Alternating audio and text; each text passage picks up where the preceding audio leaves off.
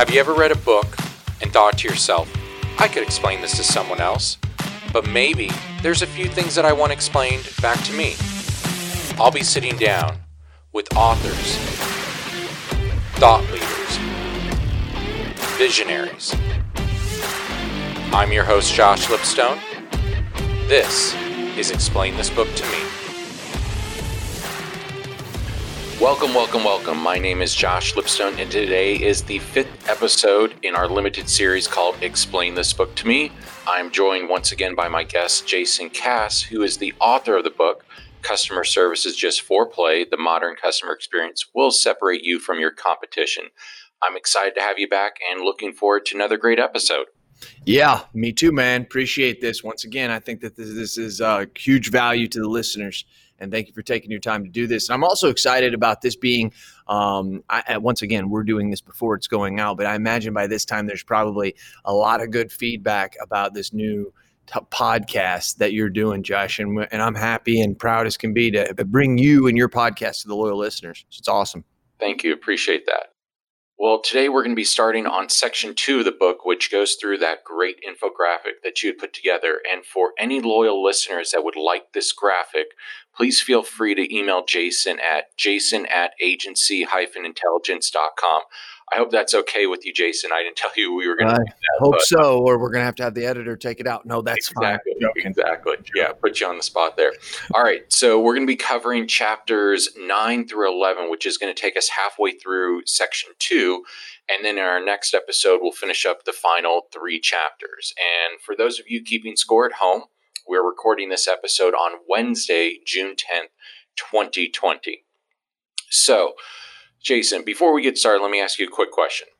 Do you have any loyal listeners who email you about an episode that you recorded three, four, five years ago?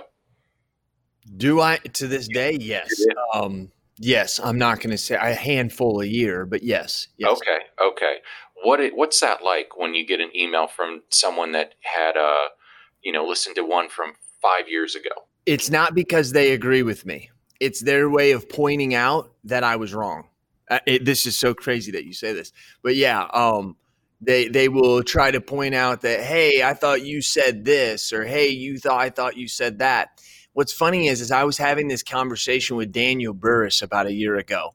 Um, and Daniel Burrus is a huge futurist. If you guys don't know, check him out. I mean, dude is uh, head consultant to the Joint Chiefs of Staff of the United States military. He's hundred thousand dollars to have come speak at your event. He's he's awesome, and he tells me he gets the same thing. He said, "Try being a futurist." He's like, "I could be right about everything that's so important in the world, but the stupidest things that I may have just said off a whim, those are the ones that people hold me to." And I remember that ever since he told me that, and it's true. Haters gonna hate. The hater's gonna hate. That's cool though. I like when people call me on that. It also what it does is it corrects my thinking for future use. So I like it. Sure. That's true. All right, so let's go ahead and dive into chapter nine qualifying, transforming the traditional sales funnel. And you start off describing for the majority of insurance agents what is their personal nightmare the thought of picking up that phone, cold calling, which for me mm-hmm. is one of my personal nightmares, which is why the guidance in this book was really helpful to me and my agency and what I love about this chapter are the two graphics that show the sales funnel. So in the first one, it's you show the traditional model, which is like a cone shape. Um, it just basically gradually goes down and evenly. And then the second one shows the modern customer experience. You have the same size at the top, so the same amount can go in, but after the first layer, um, it just drastically shrinks down. So at the top, we have making contact, which again, same size for both funnels. Next, we have setting the appointment. And again, this is where things drastically change. After that, we have the quoting stage, um, which again, there's going to be a difference in size there uh, because in the traditional model, this is where most agents are going to qualify. And to me, what I love about this and how you're qualifying here versus in the modern customer experience where you're qualifying at the top is that with the modern customer experience, you as the agent are the one that's actually qualifying the prospect. Mm-hmm. In the traditional model, it's the insurance company is qualifying them because you're in the quoting stage. So you go there, you put the information in, and it's either going to say yes or no, or you talk to your underwriter and they're going to say yes or no. So you're not really in control using the traditional model because it's not you making the decision. So you well as agent, you're going to be spending a significantly less amount of time working with pro, uh, prospects who are actually more profitable for you using the modern customer experience versus the traditional model. So, can you give a 30 second, which in Cass's world is five minutes or more, a comparison of these two models uh, between the traditional sales funnel and the modern customer experience sales funnel? Yes, I can. Keep in mind when you're trying to picture this, a funnel is like any funnel that anybody knows or that anybody uses. Um, think of the second one that you're talking about there, Josh, and the loyal listeners. When you're picturing this, picture a martini glass. People are are more sophisticated, or that drink martinis. I don't know if that's true, but let's just say that it is. We'll so go. that that that was what we were going for when we were writing this book. We actually contemplated cool behind the scenes stuff. We actually contemplated making the first funnel just not a regular funnel. We were going to make it like a beer mug. So, like, because that's how we do. We throw a bunch of shit in there and then we throw it all up against the wall and try to hope something sticks, right? And and and we knew from a beginning. Now, what's so amazing here, Josh, is that I mm, five years later, I have taken this specific thing here and have amplified it a thousand times in my agency. Seriously, I really have. And the reason is is making contact is so important up front. And that's what I teach my producers. It doesn't really matter where you do it. We even break down the cost savings that you get in here and why one way would be more the profitable than the other. I'm not going to go through that, but we actually lay out real life examples. But you are correct here. What I want to talk about in this is understanding why this is even more important than it was then we live in a world where we need to start qualifying people before we do it. I see posts on Facebook and they'll tell me about this person they're quoting and the way that it turned out and the way this person said. And my first question is is how did that person even get into the quoting stage? How how did that person get through that filter, right? Because most people don't have a filter. So let's talk. Why do they not have a filter? Cuz they're lazy. Mm. They're lazy and they don't want to prospect. Every problem we have in this business goes back to prospecting. I promise you, it goes back to prospecting. And this is one of those areas. If I can just sit and let the stuff come in the door and I quote whatever it is, well, then I'll just take my chances and write 30% of them. That's qualifying later right? It's right. qualifying, as you said, which I actually did not say that in the book. And you put it very well, Josh. That's where the company decides whether or not. And I had really never put two and two together. Maybe I did put that in there and I just don't remember it. But but I, I, I that's a very good way of saying it. Where we need to decide. Well, why don't we want to decide? Because that means we have to prospect more to find those ones that we want. So therefore, it's easier. A lot of captives have become independents because they sat inside a State Farm office. They got ten leads that come in and they could only write two, and they sat there and then told themselves, "Why am I produ- Why am I prospecting so much to only write two out of ten? Why don't I become an independent insurance agent and I could write all 10? What they don't understand is that is a spiral for demise and stress, is what it is, especially in today's world. You used to be able to do it, you can't. So, this is really, really vital when we're looking at the prospecting of what we're trying to do. Not only is it more efficient, but it's actually going to save you a lot of time. It just requires a little more work. Well, you kind of took the the next thing I wanted to talk about, which was the qualifying Sorry. process in 2020, which is great. Um, because yeah, the focus of your agency is definitely qualifying first, and mm-hmm. and even for those because a lot of the things in the book and a lot of the things that you may talk about on the podcast are related to commercial lines. But for those who focus on personal lines, you can do this as well. Mm-hmm. It may just be a quicker process than what a commercial lines agency is going to go through, but you could spend two to four minutes on the phone with a personal lines prospect qualify them and save yourself an hour to two hours of just being a, a data entry person and having no shot whatsoever of closing True. the deal. True, buddy. Um, so, one of the things that agents and especially agency owners need to think about is how to target specific classes of business in commercial lines okay. and what types of personal lines clients that they want to write. Because, as you outline in the book, when you target, and let's say restaurants, you can build a process that's going to reduce the amount of time it takes to process, the amount of people who you meet with, the cost to acquire those clients, and you end up being more profitable. And if you have automated that process, now the automation process of actually putting it together, that may take you 60 to 100 hours, which sounds like a lot, but it's going to pay dividends. So the mm-hmm. loyal listeners need to take the time to build that out so that they aren't wasting their time at a future date. So, one thing that I want the loyal listeners to keep in mind is something that my father says often in our agency, which is just because someone fogs a mirror doesn't mean they're fit for our agency.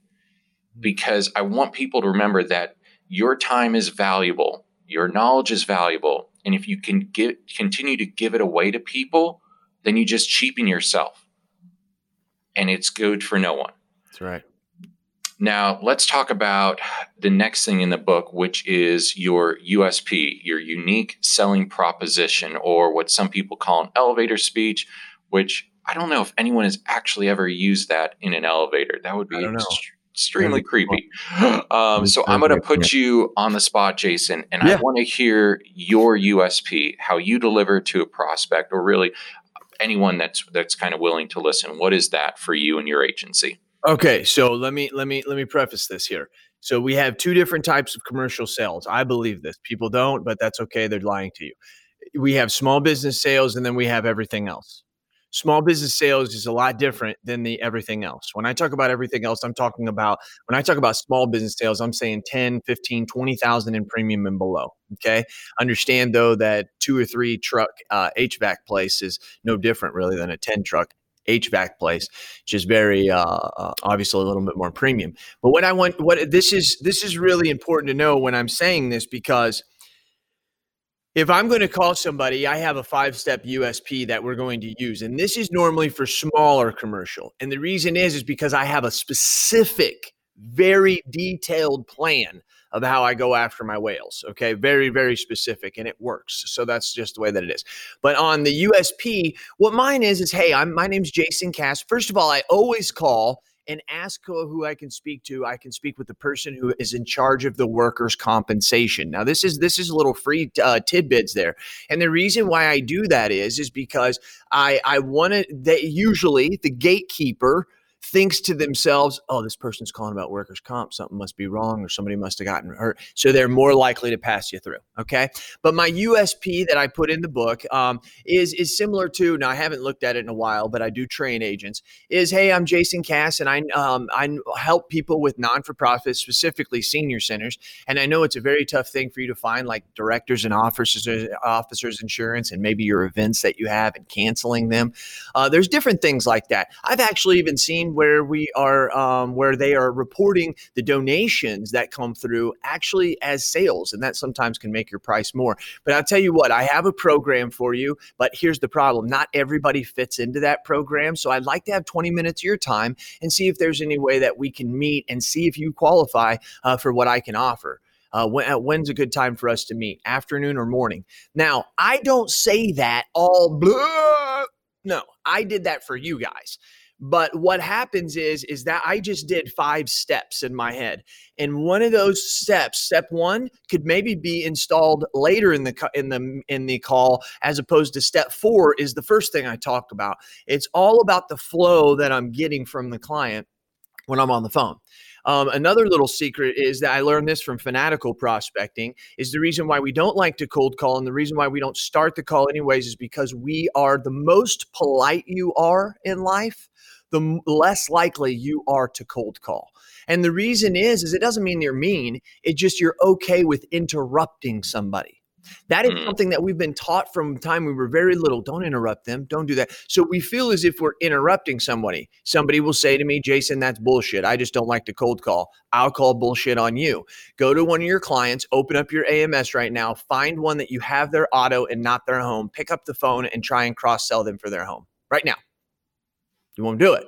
The reason is, even though it's your client and they already do business with you, you feel as if you're interrupting them. So it has nothing to do with the fact they don't know who you are because you just proved to yourself that they do know who you are. So these are the little things that you have to do to get past those. And the number one thing that you can do, and the Cass, I need to close. This is a call I get a lot. Cass, I need to close. What do I do, man? I'm getting all the way to the end of blah, blah, blah, blah, blah, and then they say this, blah, blah, blah, and then they say this.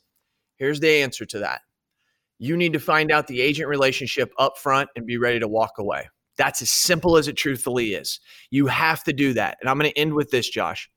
The questions that are that you don't that you need answers to, Mr. or Mrs. Agent, are going to be answered you get to choose when you're going to answer, when they're going to answer them at the beginning or the end. And what are those questions? Or what are those things you hear at the end? Oh, well, let me get back to my other agent because him and I play golf on Wednesday. Did you ask that up front? Because you would have found out. You know, oh, I, I'll tell you what, we love the Hartford Insurance and we don't trust anybody else other than them. So appreciate you bringing in West Bend, but that's not for us.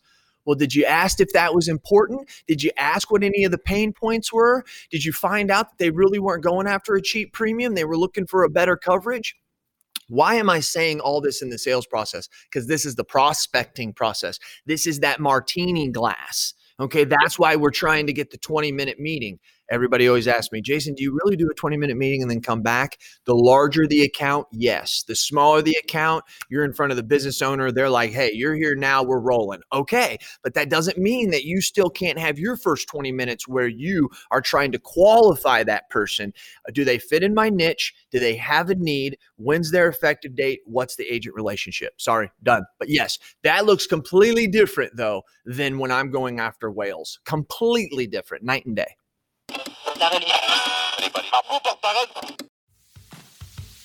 Premium finance is not something we do a lot of at our agency. And one of the things I hated was is I always had to collect the 25% down and then you have maybe your policy fee in there and then you go collect the check and you've got to split it all out and you got to send some to the broker and then you got to send some to the agency company. I mean, it's just there's a lot going on out there. You may say that's not how we do it. I understand because there's a lot of different ways to do it. Here's what I do now I get the premium finance agreement, I get it signed electronically, I take the 25% and I put it in my trust fund, and we're done. Imperial comes in, takes it out, separates it all, and sends it to every place it needs to go. So it's done right and it's done efficient the first time. Check them out at ipfs.com, Imperial Premium Finance Specialist. Check them out. Tell them Cass sent you.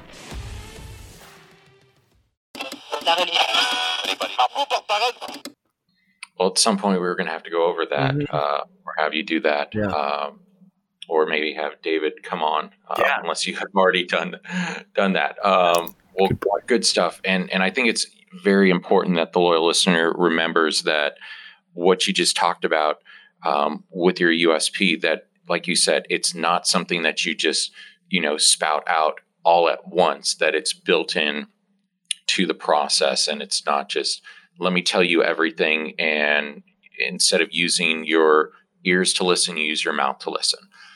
So um, let's move on to, I think, one of my favorite stories that you tell in this book uh, about a success that you had early on. I forgot about this. And, yeah, yeah. And uh-huh. so uh, for those of you, um, it's about a gentleman in Oklahoma that read a Facebook post that Jason had made.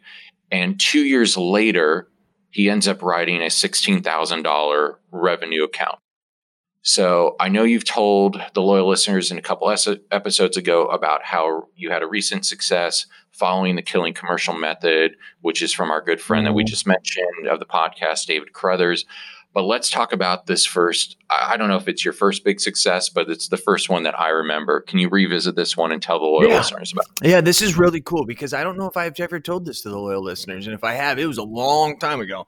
Um, but in March 11, 2011, you can look it up if you want or you don't have to. It's basically, I'll tell you what it is. It was the greatest disaster that I think Japan's ever had with earthquake, tsunami, nuclear explosion. I mean, think of that. Look, think of that. Earthquake, tsunami, nuclear explosion. I mean, for real, right? I mean, wow. I think they turned it into a movie.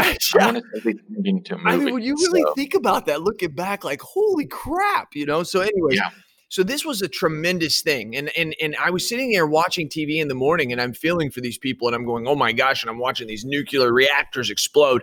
And I thought to myself, I'm thought thinking about earthquake insurance in Southern Illinois, earthquake is a big deal. And so I thought to myself, I'm keep in mind I've only had my agency like a little over a year. I'm trying to do everything I can to get to get I'm I'm broke at this point in time trying to make it on my own. Uh, I'm on a, a I'm on a non-compete for my other agency, okay? So I think to myself, you know what? I bet you most people don't realize if an earthquake happened here that they have a deductible. It's usually 10, 15, or 20% of coverage A.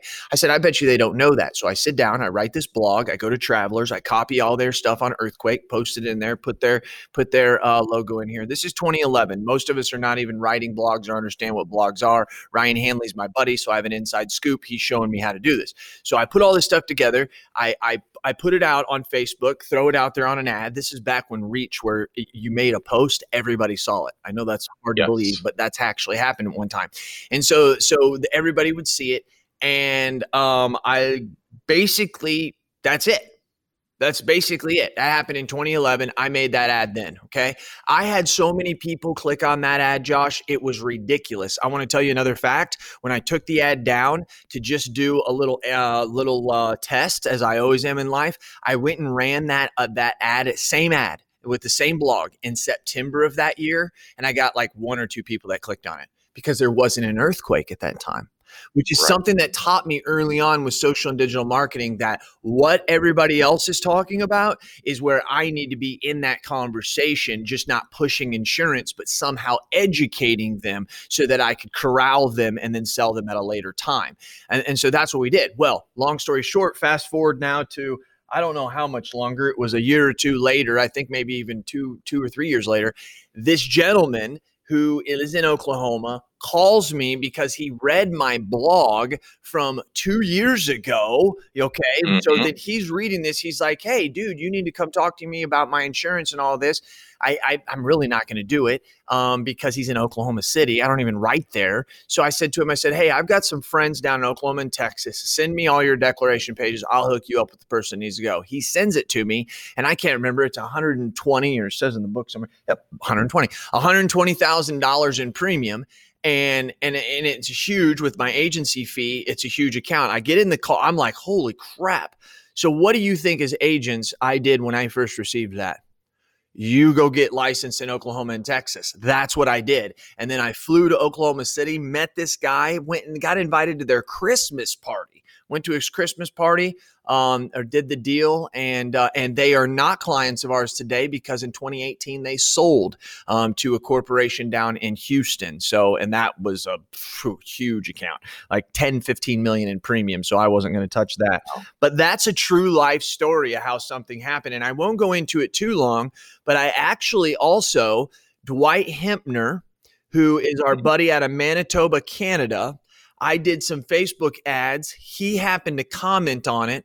A guy by the name of Brian, who eventually was drafted by the Chicago mm. Blackhawks and played on their hockey team, actually called me and got insurance with Allstate for six, seven months because Allstate was the only company that would write him without having prior insurance and having a prior driver's license of, of the United States. True story. Wow. Ended up ended up making that connection and writing that account. Had it for like six, seven until he got traded away to some uh, triple triple A team and then came back to the Blackhawks. This is the kind of stuff that was happening in 2011, 2012, and I was doing it by by prospecting. Today, that stuff is done like on steroids. That's it's completely different how it's done today. Um, and you've got people out there that are really, really good at it. Yeah, and we're going to be talking about those people in just a oh, little yeah, bit. so, point. Yeah.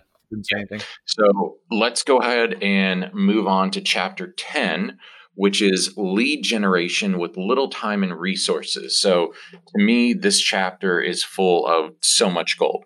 Um, it almost requires its own separate episode, but again, we may say that for another day. So you're going to start off ch- talking in this chapter about mm. beginning of 1800s wow. and how you had salespeople. Loyal listeners, you can't see it, but Jason's getting excited. Yeah, I, I forget about the stories. Yeah, yeah I know. All right, so we're in the early 1800s, and salespeople they're going door to door, and they're extremely successful. They have a low cost, but they have a limited audience.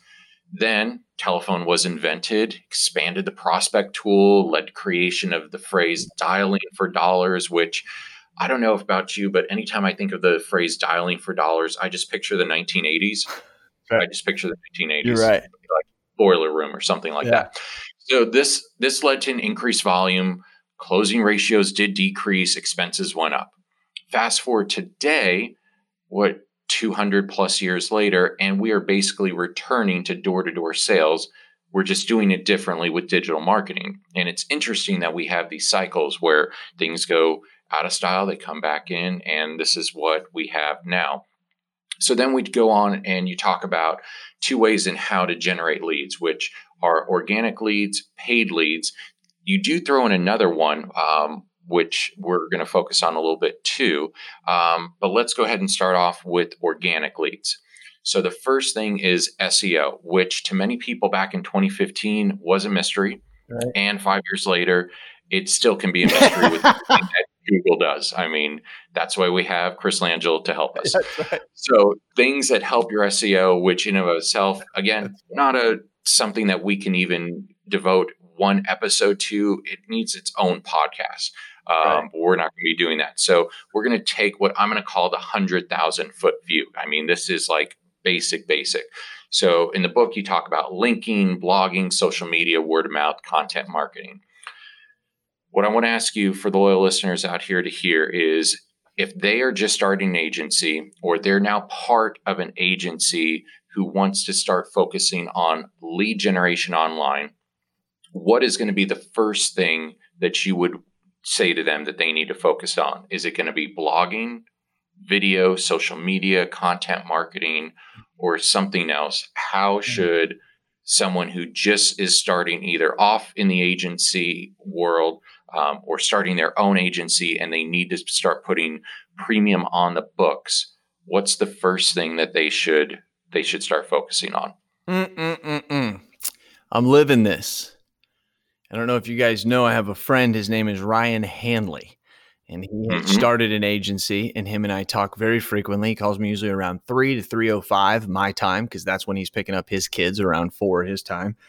And it's um Mm, mm, mm. Okay, so let's go high level once again. You got to decide personal lines, commercial lines. That those are kind of two different things. If you're doing personal lines, I really truly believe, in my opinion, picking the client. See, I think about it differently. If I'm non-standard, or I'm just, and I really don't care, or maybe I'm just a normal, um, and maybe not non-standard, maybe not preferred. I'm just an insurance agent that believes in helping people. I would go some high lead uh, lead gen. I would go because man, there's people out there that can just flood your inbox. To me they might may not be quality but to you maybe you have an uh, automation system that makes that quality. I don't know. Maybe your fees are set up to where it wakes it quality. I don't know. Commercial lines this is where hanley is more driven to. Um, i've watched hanley go through a list of things that i didn't agree with but i didn't tell him because none of that stuff was going to harm him and they were things that i had learned that I wanted him to learn, even though I was going to tell him and other people in his life are telling him the same thing. Now, if he says to me, Jason, I think I shouldn't do this, and other people are telling me that I shouldn't, what do you think? Yeah, I'm not going to let that happen.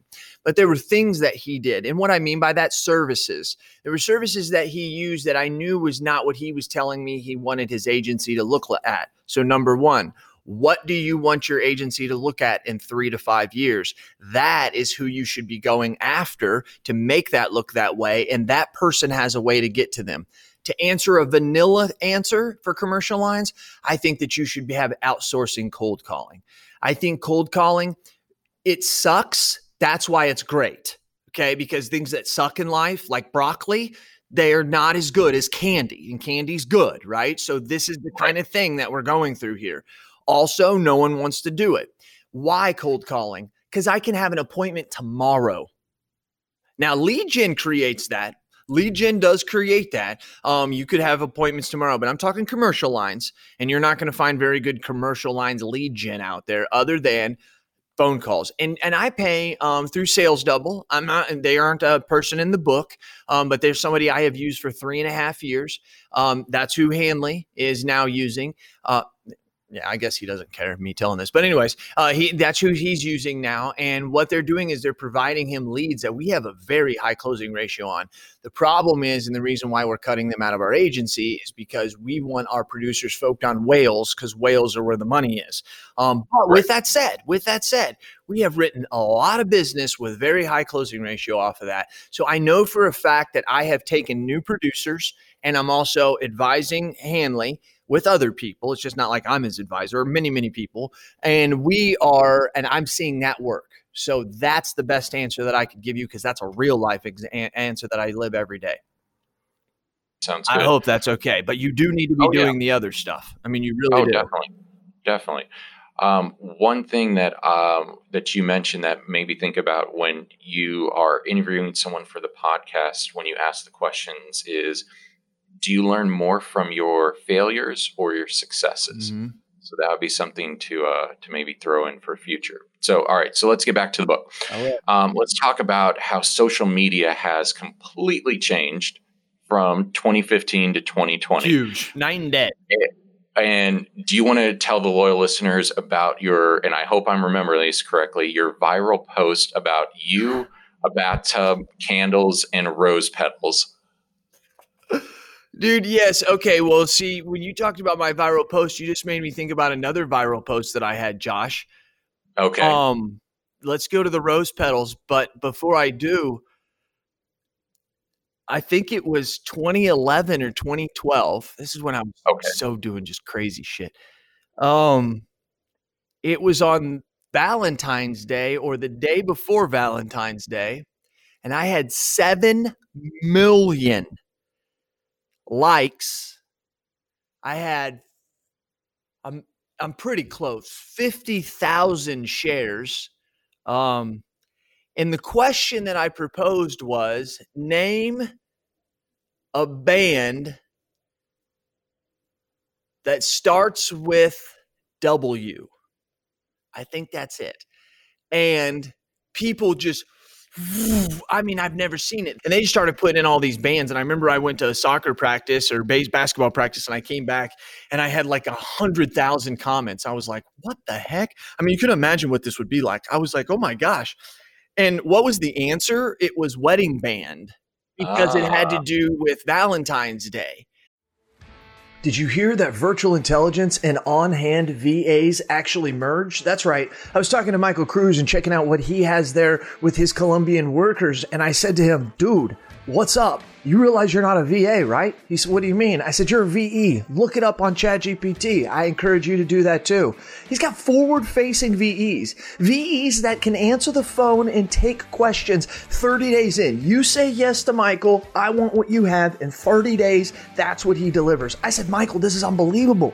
We're strong in the front, but we're really strong in the back end. You provide the external VE for us. We provide the internal VE. I looked at him, I said, buddy, let's do this together. Let's let's do this. And he looked at me and he put out his hand and like a good solid Cuban American, he said, Jason, I'm committed, let's do it. And that's what we did. We flew to Colombia, we saw his operation, and you need to see it too. Give us a little click at Virtual Intell. That's with two L's, that's virtual, I N T E L L dot com. Go check us out, see what we're doing. High quality VEs mixed with technology delivered right into your agency, and you don't have to do all the things that you don't like to do, like hiring, firing, recruiting, recruiting, trying to find processes. Just there's so much stuff I can't even say it right. That's right. Virtual Intell, Cass certified.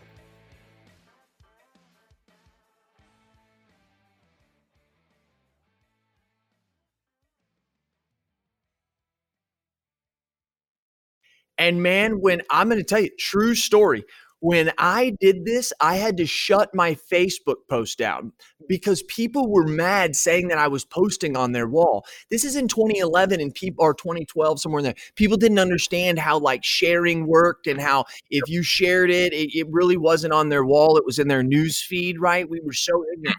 Um, I to this day, you can go to the Insurance Alliance, you can go to Facebook reviews, and you can go way to the bottom, and you will probably see one star reviews where people were cussing me out and stuff, and I couldn't get Facebook to remove them. This is a true story. I had to shut down comments, everything, because people were just in there, you son of a beep, beep, beep. And I'm like, wow, seriously. So I totally forgot about that. And then when you said viral video, now my other viral video was was my Valentine's Day. Ironically enough, man, I really get some some some good stuff around Valentine's Day. Yes, you I do. just now realized that. Um, the other one is Valentine's Day. Is I took this from uh, what was his name?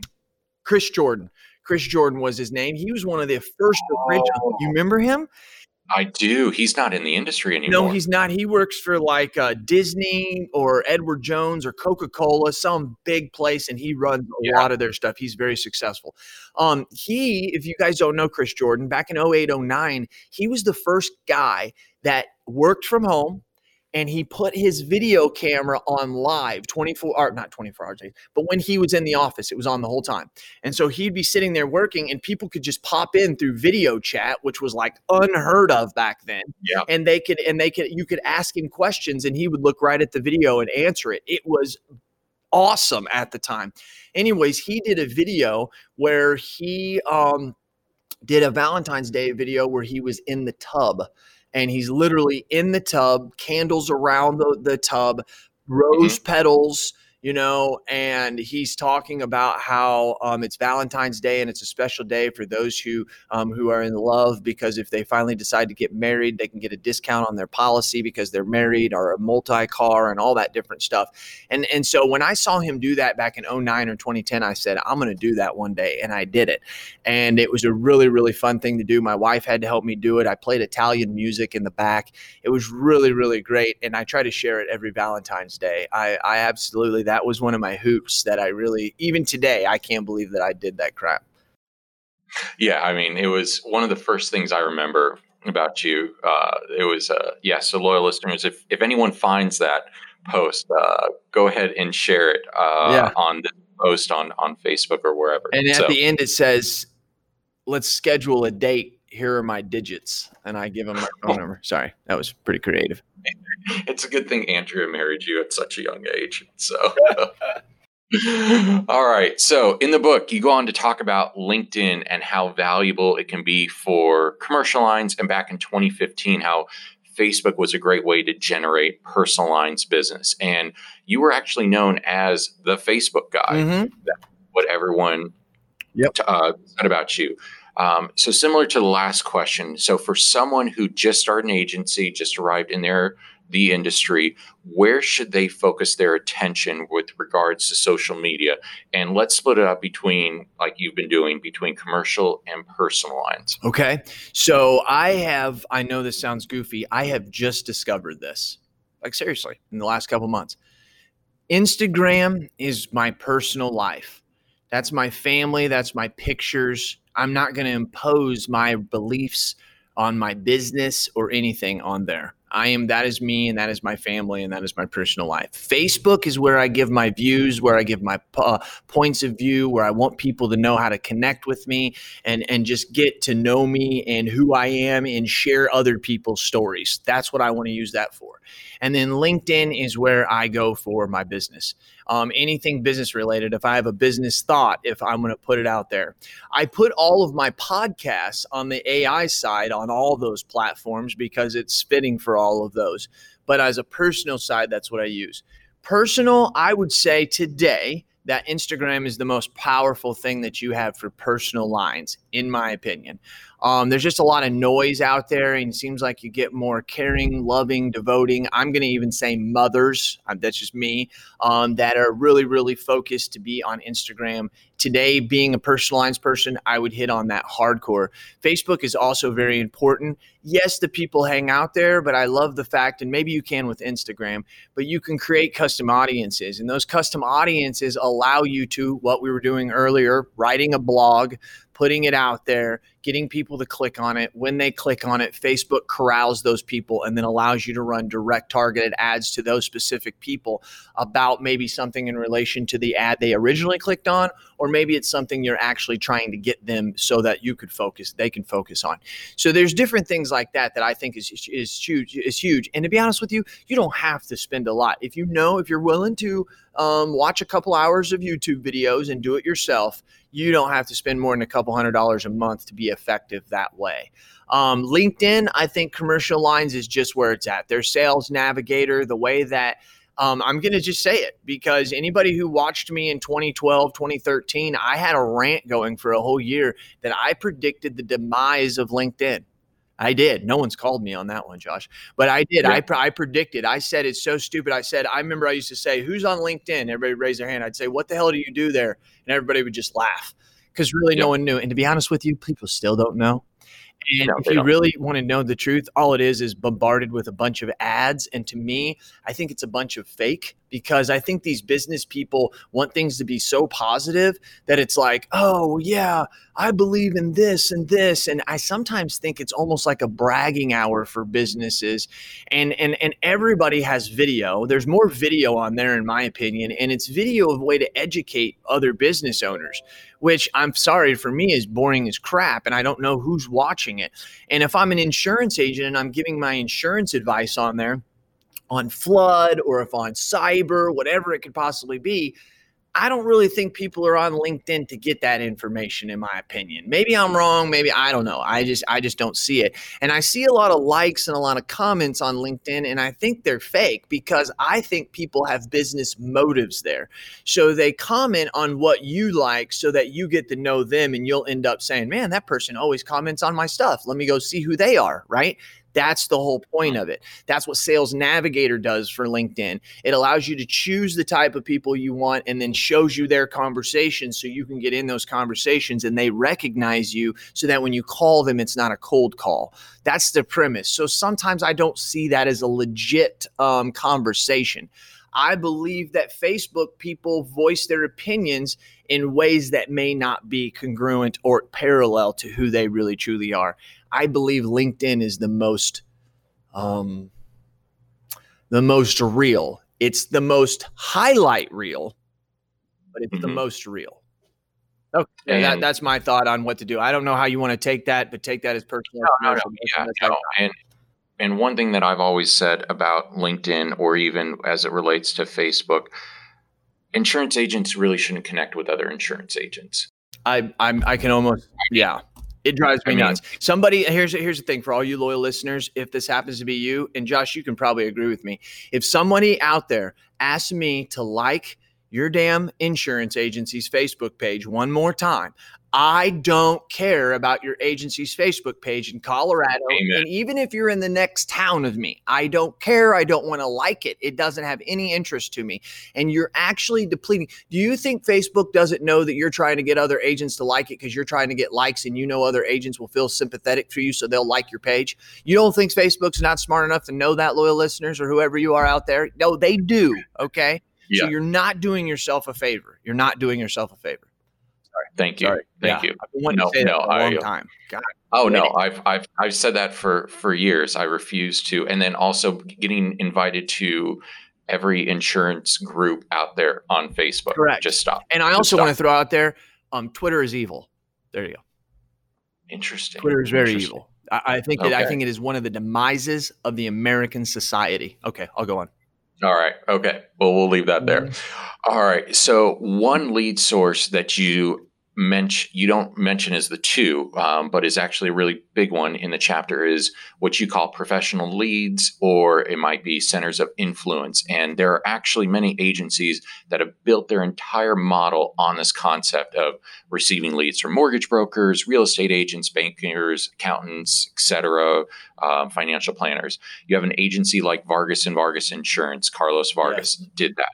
You have GNN Insurance, which are, are they still called GNN yes, Insurance? After I, okay.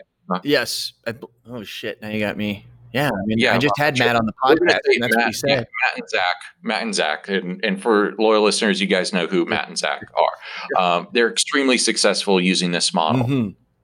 Now, do you believe that an agency can survive solely on these professional leads, or is it just like everything in life where you have to have multiple quivers uh, or multiple arrows in your quiver? I think that's yeah, that's right. right. That's right. Yep. Um, where it's the biggest one, but you still need to pair it with organic and paid leads. How far out of the funnel do you want to qualify? So if I decide to take everybody in and I get to the end and I use all my arrows in the quiver to get them to buy, or do mm-hmm. I use my arrows in the quiver to select the ones I want, shoot them, and then bring them into the funnel? Okay. So so so so reason I say that is is David Carothers teaches the five tool system. Your five yeah, five yeah. tools, five tool system. There's five main things that you must do, but he's talking you doing that with a specific person, right? Remember, I taught mm-hmm. my prospecting thing is is is huge on the on different that way. So so when yep. we're talking about that, that is that's kind of what I mean by that. I do believe though that um yeah.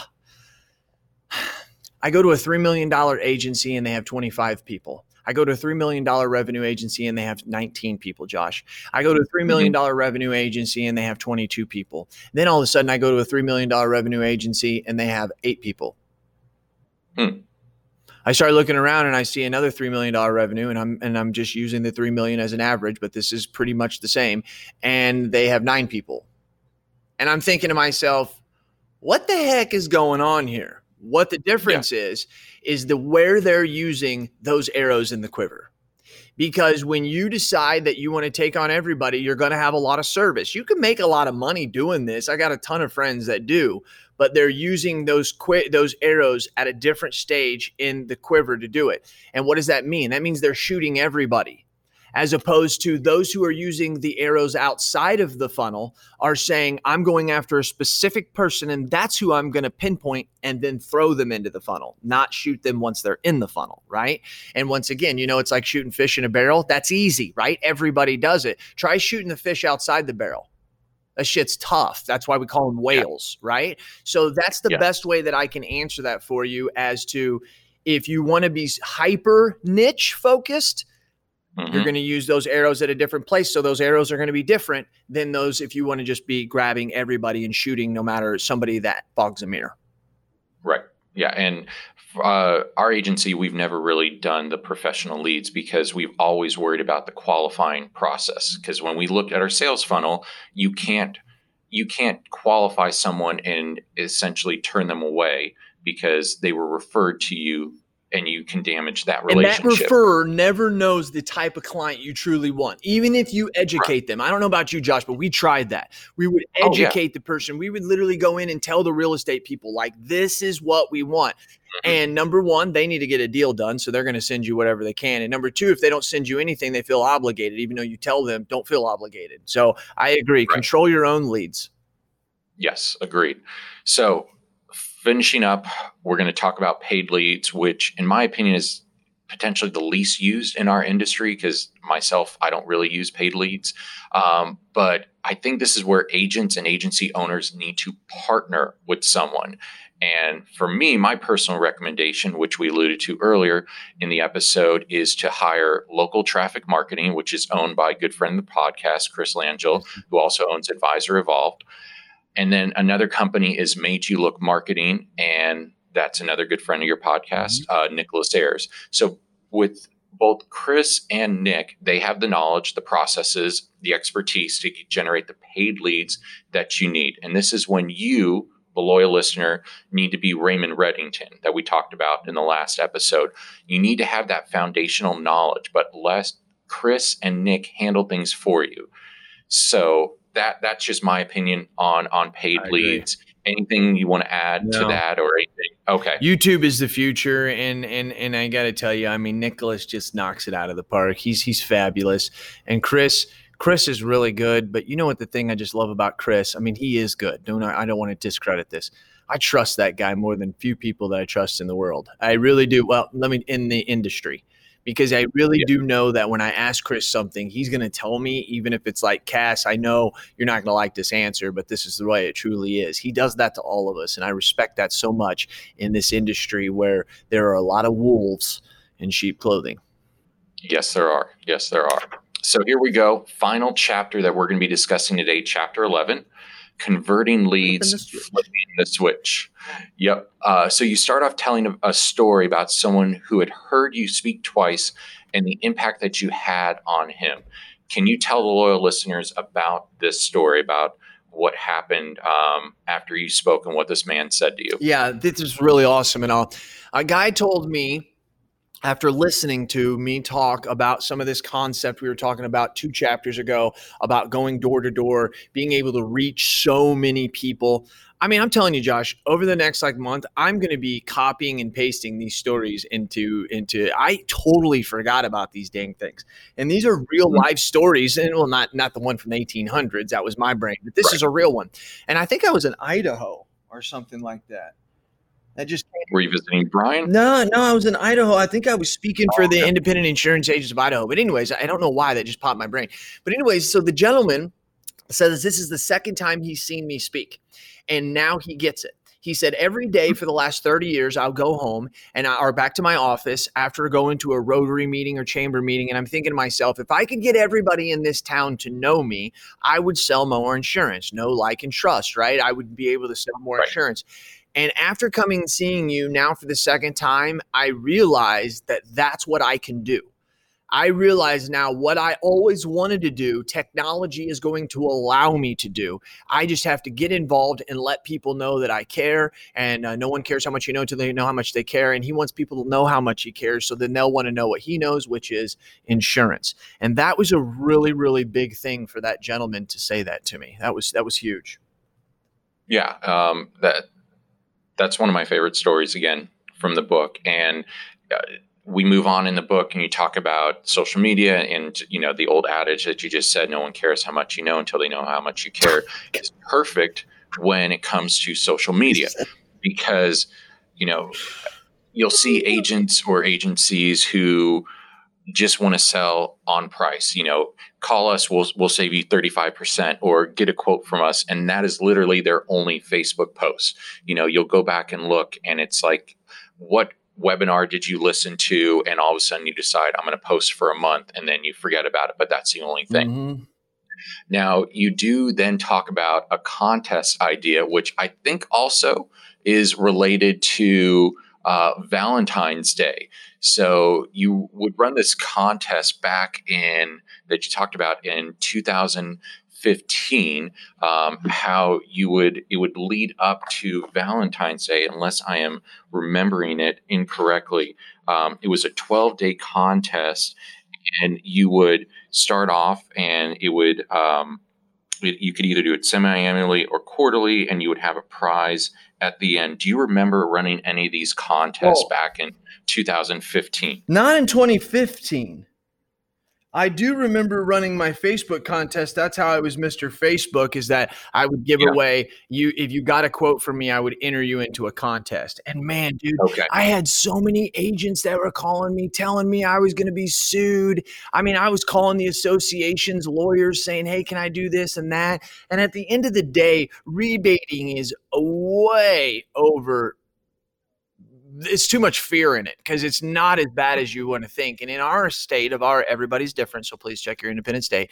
But our state, um, you can give away items, you can even charge policy fees, and there is no limit to the amount you can give away. And I will just tell you, every state says differently.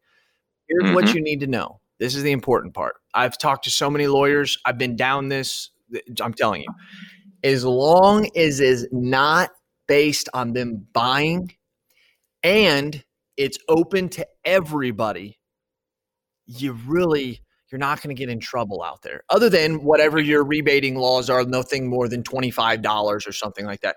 I got so crazy i put you into a uh, drawing for an ipad but i also just for getting the quote i'd give you $25 wow. did it work? Yeah i wrote some business. Once again what did i do? I attracted people that I did not really want them to be my client. At the time, right. I didn't care because it was 2012, 2013, 15, whatever. I was doing these very early in the thing, and I needed money. Um, so I was able to spend five, eight hundred dollars with the ads and the iPad, and be able to turn around and write two to three thousand dollars in revenue. That was really big today. You can't necessarily do that as much today. No. Um, it would be interesting to run an iPad contest, but it seems like everybody has seven iPads today. That was a big deal back then, right? Oh yeah, I mean, and Kindles. Remember when people would uh, give away Kindles? Do, do those even exist anymore? I, I, I, actually saw yes, somebody just the other day posted one and was like, "Oh, I'm reading," and I'm like, "Wow, you have a Kindle? Interesting." Wow, yeah. Um, one other uh, social media that you talked about is, was Google Plus, and I wonder how many people remember Google Plus because back in 2015, it was a huge focus. Huge. I mean, Ryan was Ryan was the Google Plus mm-hmm. guy, Joey was the Google Plus guy, and still to this day, I can't believe it failed as miserably as it did. I mean, who who knows what backroom deal that you know Google and Mark Zuckerberg had to had to make That's um, true. for that to go away. Um, and then what you said earlier, YouTube and how it is the future and how Nicholas is just crushing it on on YouTube. Mm-hmm.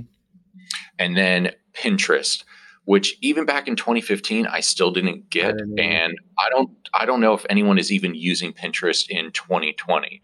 Um, I would like loyal listeners, if anyone is actually using Pinterest to generate leads, I would like to know that. So comment or email Jason, let us know because that, that you're you're a rock star. And you will get a you will that. get an immediate guest appearance on the podcast if you if you are doing yes. this because I want to hear about it. Yes, everyone wants to hear about it. All right. Now, in your agency, Jason, I know because you guys are so commercial focused and it's probably not um, as big of a deal anymore, but are you using social media to convert leads? If you're not doing it because it's not really the focus of your agency, what would you recommend to someone um, to use? How, how to use social media just at a high level to convert leads? Okay, so we don't use them. We just we just really okay. don't. Um, we use our Facebook and our social sites as branding tools. Um, we, okay. we, we, believe in awareness for that. Um, why do I do that? So, Josh, hold your question because I need you to remind me because this is important that they know this.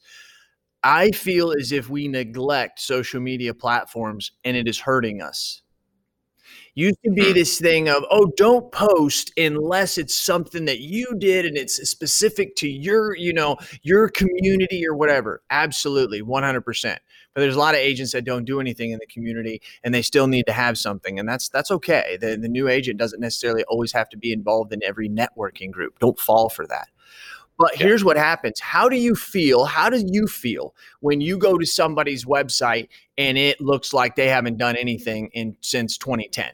Or 20, 2005. You think, what? It totally kills the legitimacy of that business. Even though the business could be good and you're going to find out it's good, it is going to kill it. If you go to Google and you really can't find them out there, that's kind of legitimate. Why do we think that social sites are any different? Mm. Most people don't even go to your website, but they go to your Facebook page. They see you post something crazy and they click it and they go see it. And when they go there and they see the last post was in 2013, how do you think that makes them feel? Why all of a sudden is it less legitimate than everything else? That's why if you go to our websites, our Facebook posts at the Insurance Alliance, we have posts out there that are generic. We have some community oriented, but they're always timely. Remember, I talked about before with the ad, talk about things that they're talking about. Right now with COVID, yeah, we were talking about COVID, but also we were putting out different posts that here's games that you can play with your kids while you're while you're doing that. Here's tricky ways to to to get your hair color back, right? These little things that were important at, that was what was going on. They're all branded to our colors, and you can see that maybe they get one or two likes or maybe less, but it's the stance. I want someone to know that we're dedicated to the posts that we said we would assume. And if we're going to assume that post of, of Instagram, Facebook, and LinkedIn, we're not just going to neglect it. We can't sit there and go there in times of emergency and think that we're going to post and all of a sudden everybody's going to grasp it. That's not how Facebook works. That's not how society works. You need to be right. in their life every day so that when that time does come, you now have some kind of authority. And that's what you do. Don't don't put some stuff out there on your social media. I don't care if it's once a week. I don't care if it's once every two weeks. Make sure you got something going on out there. And there's so many people that will do it for 150 or 250 dollars a month. I mean, come on, what is that? You're an insurance agency owner. We have money. So so sorry about that. Okay, so Josh, I'm sorry. Go. What what was your question? Well, yeah, no, I mean, well, what you're just saying, it goes back to chapter three, which is customer experience, not customer service, and how you talk about consistency. Um, so so it, it's consistency. It's not just what is the the hot item mm-hmm. of the day. Um, but the question was, um, what would you recommend to the loyal listener? How should they use social media to help convert personal lines and commercial lines. Yeah, you should write a blog about things that are timely, and then you should tie a Facebook ad directly to that. Make sure you have some kind of lead capture form. If you put in there, are you worried about the um, the uh, the condition of your roof, and you write a blog on that? Just made that up, okay? and you get mm-hmm. 15 people that click on that after you run an ad and a thousand people see it and 15 people actually click on the ad i'm willing to bet those people probably need new roofs. Mm-hmm. Now, some of them are probably insurance agents or some of them are probably roofers but it doesn't yep. matter. Now, what you can do is you've captured those people and you can redirect them with more material that maybe can be here's the best place to find roofs, right? Or here are the yep. best contractors that do roofs. Here's the best insurance companies that make roofs, right? Those those different types of things. So you can do that type of stuff. Requires little money, and you can get some pretty quick action on those type of things. Um, that that is uh, specifically what I would do. And then if you're on commercial lines, I would be using Sales Navigator and, yeah. And for those of you, if that overwhelms you with the thought of trying to do that yourself, hire local traffic marketing and they will take care of it for you. All right. So the next thing that you talk about, which is my favorite way to convert leads, what I focused on, which is content creation. And to me, content marketing, either as a blog or a vlog, is the best way mm-hmm. because it's content as as you say in the book, is a 24 7, 365 salesperson. I got that from Ryan Hanley. Yep. They don't go to sleep. They know Colin's sick. They're always there for you. Mm-hmm. So, I mean, I still have blogs that I wrote back in 2015 that still generate leads for us on a weekly basis. Weekly. Yeah. It's just so, and, and to, and as much as I have talked about how you need to hire someone to do things for you, to me, this is one of the areas that you either need to do it yourself or you need to have someone who is in your agency or understands things and do it for you. Don't hire necessarily ghost writer to take care of those things mm-hmm. for you. Mm-hmm. I would agree. Uh, and so, finishing up in the chapter because it's it's almost done. You talk about email marketing, landing pages, and rating systems, which still plays a vital role. But do you think that in 2020, that email marketing, landing pages, and rating systems are as important in 2020 as they were in 2015, or have we moved away from those as being as important as they used to be? I bring him up a lot because you guys know loyal listeners. I talk about him all the time. But right now, once again, I'm going through this with Ryan Hanley, and this is not mm-hmm. my advice to him. This is something that he did, and it is proving uh, results. So Ryan Hanley has this program. I don't know what it is. He makes landing pages. He can make 79 of them in five minutes. I swear, and they're really, really good. And whenever he does it, he has the landing page that you click to that you go to this video that he has created about workers' compensation.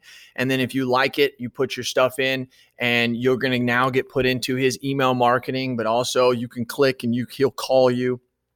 Um, that works very, very well. And then for the small commercial business, if they want a certain type, like depending on the landing page they go to, they could maybe be converted right into Tarmika or a commercial lines rating system that then does the rate and automatically pre-populates that in the quote in the uh, management system.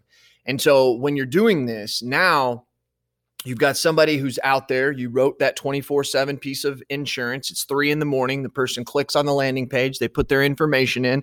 Boom, their information gets converted over to a, a rater. They get a rate excuse me, they get a rate and they can either um, buy right there or not. We haven't exactly got to that point yet of where they can actually bind um, an issue. Mm-hmm. But at that point in time, they've got the quote. Ryan knows all this stuff that's going on. He's seen how it goes and he can reach out immediately sometimes when they're in the middle of the process. So, do those still work? Absolutely, they do. And I would even say that you're going to see that process I just talked about, you're going to see that multiplied by a hundred over the next two to four years. That's the way that we're going to have to write. I think we talked about it one or two podcasts ago, how we're going to efficiently write commercial lines. Small business yep. is how we're going to do it. Yeah. And what would be interesting that we talked about in the last episode is how with Amazon, you buy something, they yes, recommend it. That was good. So yeah so how so with this model you can do the same thing someone co- goes on there to get a gl policy and you say oh businesses just like you also get workers' compensation. Go to this landing page, mm-hmm. and then you've just double the number of policies Absolutely. that you're going to write for that person. Absolutely. Absolutely. So uh, good stuff today. Anything that you uh, want to leave the loyal listeners with before we sign off? Um, no, I mean, I'm really, really glad that we're doing this. If you want to go to my website and you go to, uh, we have it actually in a terrible spot, but it's that way because the way we run some of our um, ads, or I should say the way we used to. If you go to theinsurancealliance.com You'll notice how beautiful all my websites are for all my locations and for all my businesses because, um, well, except for AI. Um, but that's uh, Chris Langille that does all that. Chris is so good and so hyper focused at what he does. He wouldn't even do my AI because he said, Cass, I stay focused and true to insurance agents. I said, okay, man. I was even going to pay him, but that's just how good he is. Now, I want you to go there and go to, I think, products and then go to business products and then go to the bottom and go, I think it says get a quote there. And when you get a quote there, you're going to click and it's going to take you to a rating platform um, that's given to us by Hiscox. And uh, we can write 400 classes of business. We've never, we've had this thing for two years. It's literally done nothing, even when we ran ads. In the last seven to eight months, we have quoted and written three policies on there. To sound funny, I was having so much pro- so many problems, Josh, trying mm-hmm. to get agency intelligence quoted because obviously it's a podcast. I'm speaking my mind, all this stuff that we're doing here. Insurance companies scared to death of it, right? Mm-hmm. I just went onto my own website. I went and and bought my professional liability, my general liability, um, and my property on my own website. Paid for it on my own website with my own money for agency intelligence. So it was the easiest damn thing. I told Travis, I said, no wonder we've gotten three quotes that we've sold because people can literally go there, put in three pieces, uh, three pages of information, very small, get a quote, bind it, and pay for it. That, folks, if that scares you, you need to make sure you got enough in the IRA. You yep. might want to start selling now before your digital ecosystem gets worse and worse. And as mine gets better and better, and the valuation of your two times becomes one and a half. I'm telling you right now, that is the way people want to do business. It was easy for me. How many people? I'm going to tell you this right now. If we have somebody that calls me and says, "Hey, I want to do social media, um, and we need to get a general liability and professional liability," I'm immediately sending them there. I mean, I'm not. Yeah. I'm not going to waste my time doing this. Not only that, I get 10% commission, and you know what the beautiful part is? I get 10% new business and renewal commission, and they service it. I was going to say no service. No service. I mean, it's yep. beautiful. You know, it's absolutely beautiful. Anyways, so I want us to all keep in mind that some of the stuff we did still works and some of the stuff that we did doesn't work. And I mm-hmm. but what's amazing is, is a lot of those things that didn't work, it's just that we just tweaked it a little bit and it worked. Why did we tweak it? Because society changed, things change, platforms change. One of the things that I don't think we talked about here, which uh, I don't really know, I guess I could go on a limb and say it's going to be something, but it's got something, is TikTok. It's the stupidest damn platform in the world, but oh my gosh, I get addicted to it. If you've ever went to it, there's no way you can just sit there and watch like one or two videos. Oh, I had to, I had to delete it. Uh, yeah, I, know, yeah. I know. You go down, you go down a TikTok rabbit hole, and you're just like, what just happened so but they're so they're, they are so fun though and so um so so i think tiktok you can't deny something that the young people like we made that mistake in 2012 with snapchat snapchat. Mm-hmm. is the most is the coolest in my opinion platform. I don't even use it but i watch my son use it. It is so unlike instagram facebook linkedin. It's like it's like a totally different thing, you know? And it's so really nice. So, what are those other things that are coming? Don't be scared. If you go on TikTok right now and you do the stupidest video you ever thought possible, you'll get 50,000 likes and a million views. And it's just funny to see what people are doing and what they're looking. I'm wondering and hoping that these kids understand there's going to come a time in life that they can't do that as much. You know, they can't yeah. just sit around and watch that stuff. So, anyways, yeah. appreciate you, Josh. Can't wait for the next one. And the next one's yeah. going to be good because we're going to end it out. But also, Josh, we have to be real. I mean, there might be one after that because we're going to have to oh, talk definitely. about the great separator. The yep. great separator, everybody, is the part two of this book that I don't know if I'll ever get done, Josh, because the, I'm telling you, the God's honest truth, the, the world keeps changing so quick. It does. And I want to end with this. You guys are going to be so excited by the time you hear the end of this, some of the stuff that's happening with Neon right now. It's mind blowing what's happening with Neon. I just got some more good news yesterday that elevated Neon to a different level. I'm excited for everybody to be a part of it very, very soon. Josh, thanks for what you do. And I hope I'm explaining this book to you well. Oh, yeah, definitely. Definitely. Well, thanks again. And to you, the loyal listeners, remember to be safe, be healthy, and love everyone. This has been Josh Lipstone with Explain This Book to Me.